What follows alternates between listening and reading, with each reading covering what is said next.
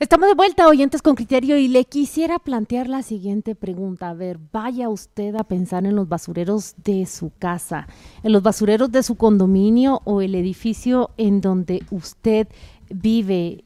Y, pregúntese, ¿cómo, maneja los desechos?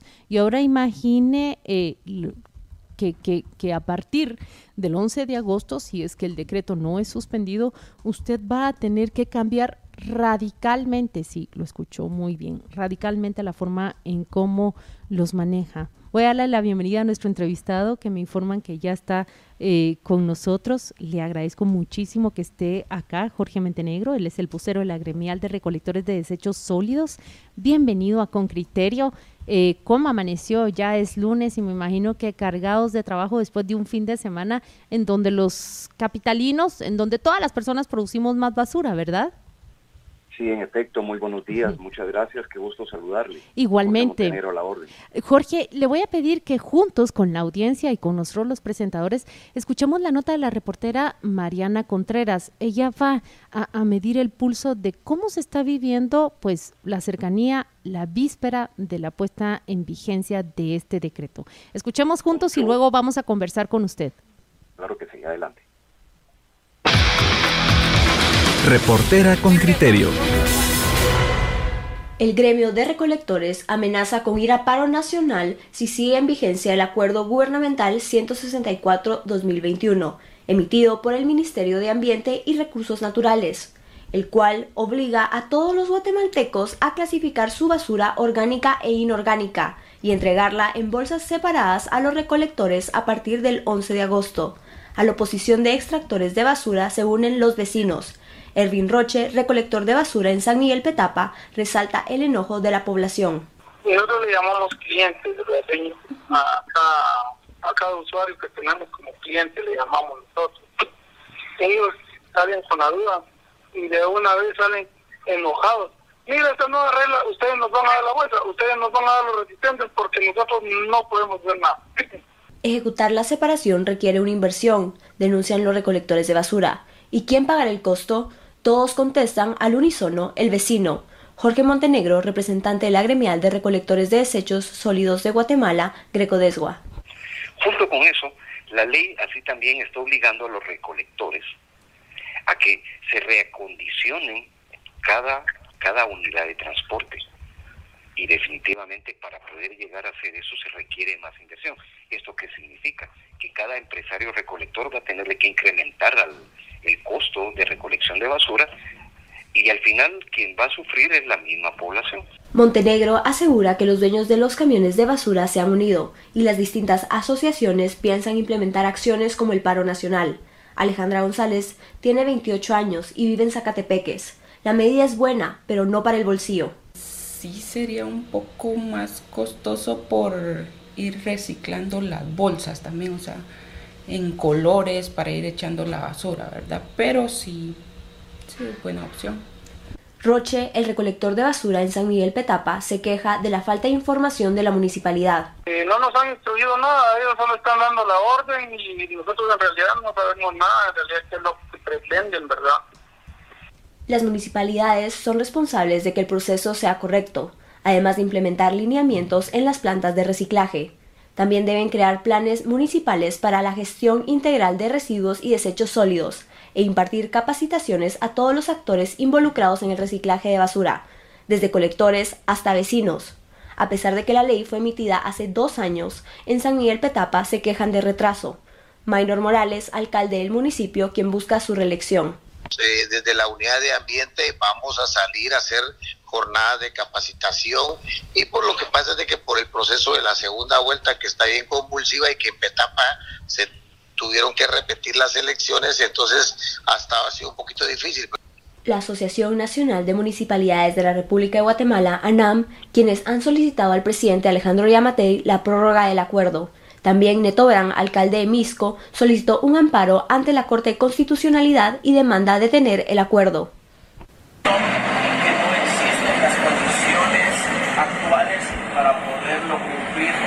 Las municipalidades cuestionan el procedimiento en sanciones. María José Avendaño, directora ambiental de la Municipalidad de Guatemala. Yo creo de que son procesos necesitamos un mayor acompañamiento de, de, gobierno central, no solo en el tema de las multas, sino que hay muchos temas dentro del acuerdo que necesitamos un acompañamiento.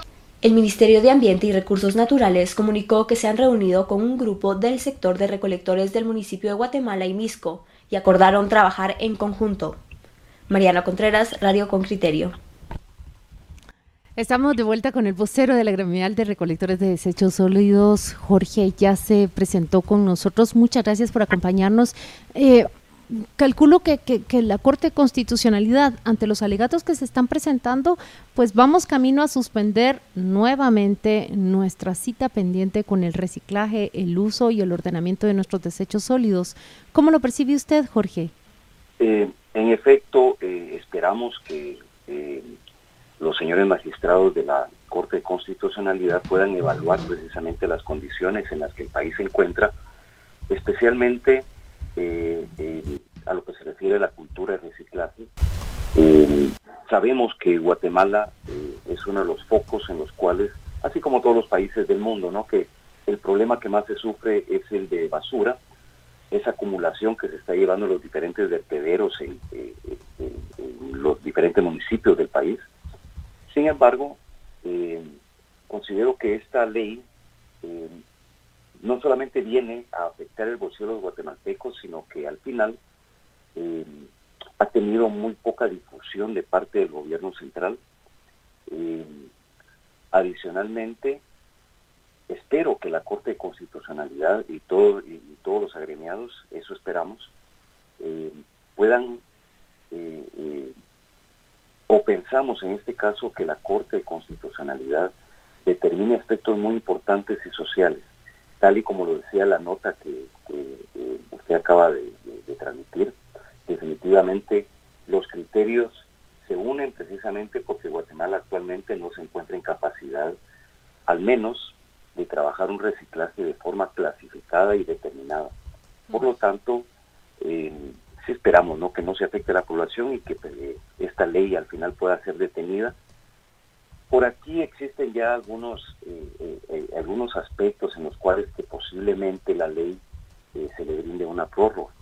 La prórroga al final no va a determinar una solución específica a los diferentes a, a, los diferentes artículos y elementos que menciona la ley como tal, que es el Acuerdo Gobernativo 164-2021. Sin embargo, confiamos en nuestras autoridades, confiamos en un Estado de Derecho. Jorge, pero confía, confía en las autoridades para que los guatemaltecos no avancemos en manejar mejor nuestros desechos sólidos. ¿No cree usted que esa es una confianza poco, poco positiva?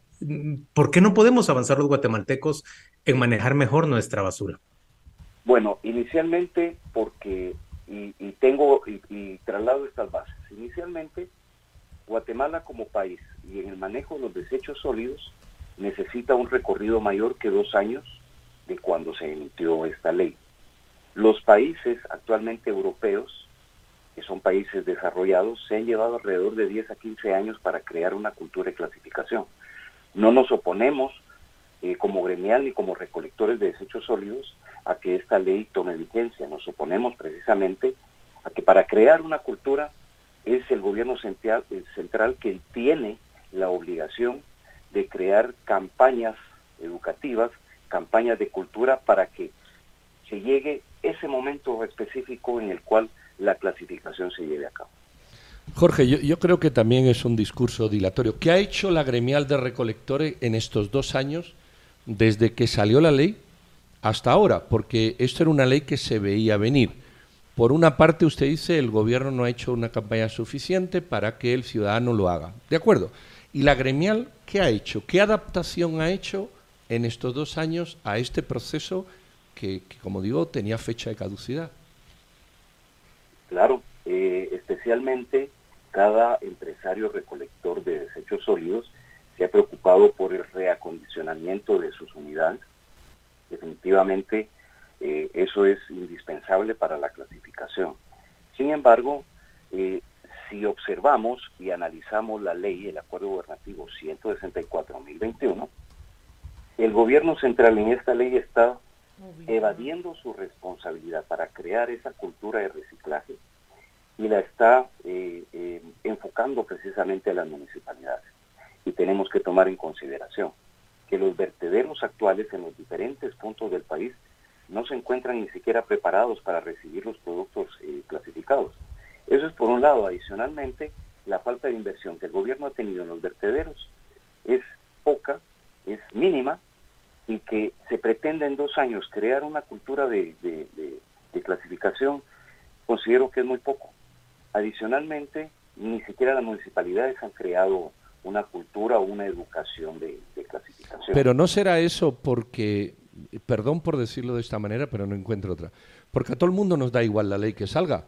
Sale la ley, tenemos dos años, las municipalidades no hacen nada, eh, el, gobierno no hace nada, la gremial dice usted que adaptan sus, pero eso no sé qué significa, parece que tampoco hacen nada, y cuando se cumple el año o los dos años, pues hacemos lo que se hace con muchas leyes, sencillamente no se cumplen y listo.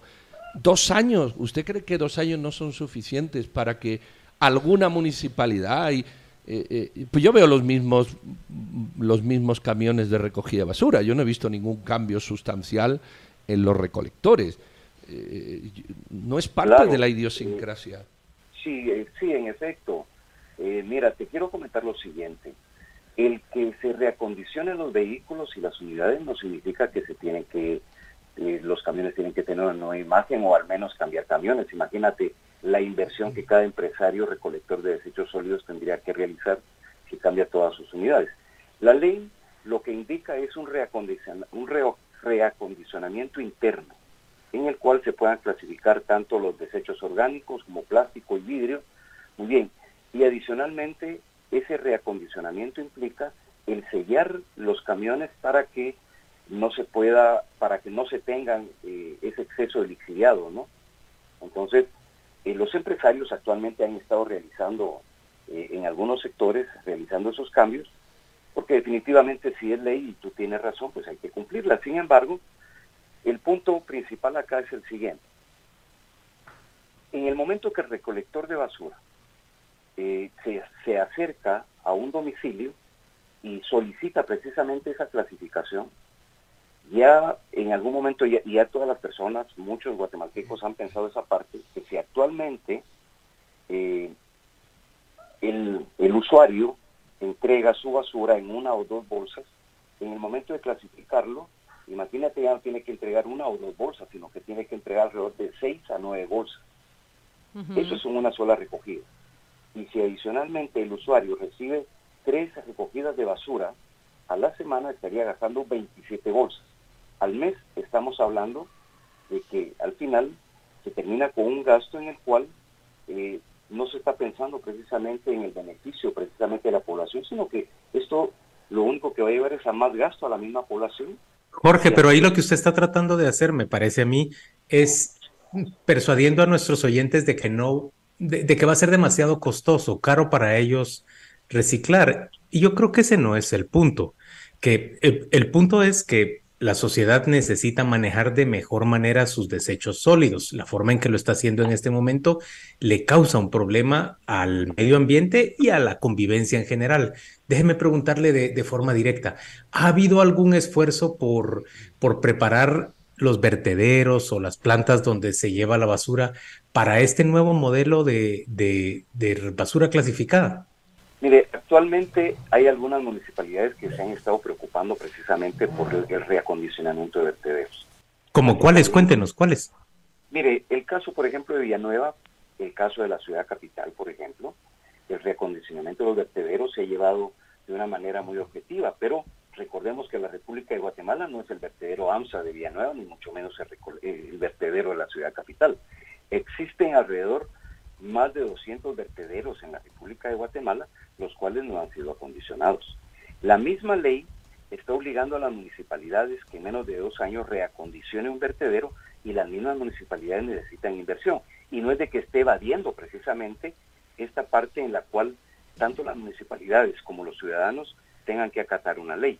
El asunto es la falta de inversión que ha existido de parte del gobierno central, en el cual los vertederos no se encuentran preparados para este tipo de ley. Es una ley del primer mundo sabiendo que nosotros al final todavía estamos desarrollándonos económicamente y que al final el gobierno central no ha logrado establecer específicamente inversiones para vertederos en toda la Ya, Jorge, lo que le estoy entendiendo es, eh, tratan de, de, solucionar el problema de los desechos sólidos desde el usuario hacia el vertedero, cuando en realidad en el vertedero, por mucho que clasifiquemos nosotros, no, va a llegar a un lugar que, que tiene el mismo desorden y pues o peor desorden, es un peor desorden y un peor manejo en los vertederos.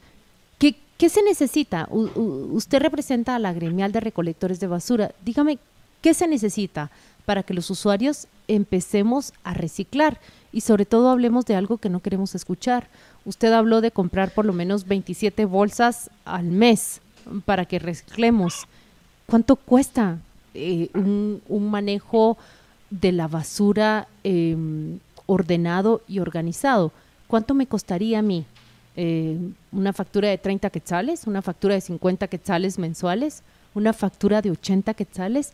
Díganos, por favor, ¿cuánto debiéramos pagar por ese, ese tratamiento ordenado y consciente ecológicamente? ¿Y cómo debieran empezar? Bueno, inicialmente déjeme comentarle que existe una media en la cual a nivel nacional se está cobrando entre 50 y 75 quetzales. Eh, en, medio de ese costo se clasifica precisamente lo que es usuarios eh, o ciudadanos comunes, el caso de industrias, empresas, restaurantes, ¿sí? Sin embargo, eh, este costo es solamente lo que está cobrando actualmente el empresario por la recolección, no precisamente la inversión que el usuario realiza en sus bolsas eh, eh, para, para depositar la basura y poderla entregar. ¿sí? Actualmente no se trata de que exista un incremento mayor en cuanto a la recolección de basura para que exista una cultura de reciclaje. No me refiero a eso.